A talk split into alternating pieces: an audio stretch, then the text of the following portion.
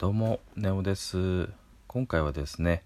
えっ、と、アニメーション映画ですね、機動警察パトレーバーザ・ムービー 4DX 版を見てきましたので、そのお話をしたいと思います。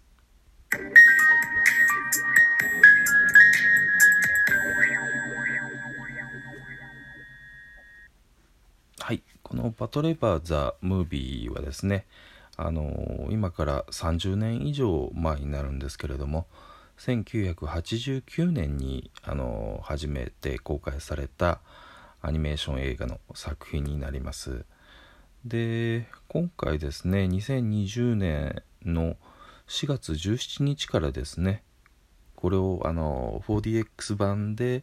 公開しようというふうに予定されてたんですけれどもまあ、昨今のあのコロナ新型コロナウイルスの影響で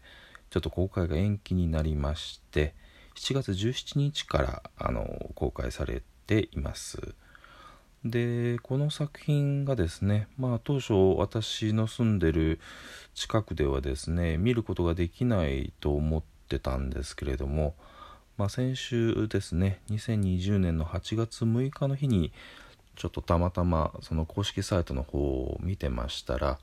あの近場でやってるということに気づきまして、えー、と8月9日の日にですね早速あの見に行ってきましたのでそのお話をしたいと思います。でこの「パトレバー」という作品なんですけれどもあのメディアミックスの先駆けというふうに言われる作品でしていろんな媒体でその作品が発表されてたんですけれどもまああの一つはですね「週刊少年サンデー」に連載されてたあの漫画ですね。あとは小説版もありますしあとはテレビシリーズっていうのもありました。で私が初めてあのこの「パトレーバー」という作品に触れたのがですねえっ、と OVA というオリジナルビデオアニメーションというあの VHS で出てたあのシリーズが初期シリーズっていうのがありまして、えー、と全7巻だったですかね。はい。で今ではこれはあの early days というふうに言われたりする作品なんですけれどもこの作品をですねあのーこの映画の公開が1989年なんですけれどもその翌年ぐらいにあの私が大学生だったんですけれどもあの友人からこの「パトレーバー」という作品を教えてもらいましてで知ったということになるので、まあ、今回 4DX で劇場でこの「パトレーバー・ザ・ムービー」を見るというのはあの初めての経験でした。で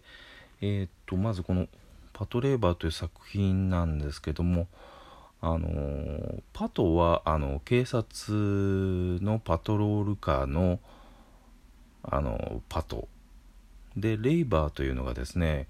まああのこの作品独特の用語なんですけれどももともとはですねあの英語の LABOR レイバーという言葉。これはまああの労働者というような意味合いの言葉なんですけどもこの言葉を使って、まあ、あのこの作品独特の定義をしてましてでどういう定義かと言いますとあの産業用に開発されたロボットの総称のことをこの作品ではレイバーというふうに言ってます。でまああの土木とか建築の機械がですねあのこうそこからこう発展したような感じで、まあ、人が乗り込んであの操作するような産業用のロボットのことをレーバーというふうに言ってます。でまあそのパトカーにあたるような言葉そのカーですね車の部分をレーバーに置き換えてパトレイバーというその警察がそのレイバー犯罪というのを取り締まるためにあのそのパトレーバーに乗ってあの犯罪を取り締まるというようなお話になってます。で今回ですねこの劇場版ではですねあのそのレイバーに搭載されているコンピューターにそのウイルスが混入されて犯罪が巻き起こってそれをあの警視庁のですねあの警備部特化車両2課というのがあるんですけどもそこのパトロールレーバー隊というのがあの取り締まっていくというのが基本的なお話の流れになります。でえっ、とですねそのコンピューターウイルスなんですけれどもあのコンピューターあ違いますね。あのレーバーメーカーの篠原重工というのがありましてそこのあのそのソフトウェアの開発部門に天才プログラマーのホバー栄一というのがいましてでこのホバーというのがあのほぼ独力であの新しいタイプの OS オペレーティングシステムですね。で、まあ、その OS の新しい画期的な能力を持つ HOS ハイパーオペレーティングシステムというのをそのホバが開発してでまあそれがあの従来のあの OS よりも30%もそのレーバーの能力が上がるということで、まあ、仕事の能率も随分上がるということで多くのあのレーバーに搭載されるというふうになりまして、まあ、あの会社としてもあの万々歳というふうに思ってたんですけれども実はその OS にあのホバー AH がですねウイルスを仕込んでいてでそのウイルスがあのあるトリガーで発症してあのレーバーが暴走してしまうと。いうような事故が多発しましてそれをあのパトレーバー隊がですね取り締まっていくというようなのが基本的なお話になります。であの特化車両2課にはですね2つの小隊というのがありまして第1小隊と第2小隊というのがあるんですけどもで今回はその第2小隊というのがあの主人公になるんですけれども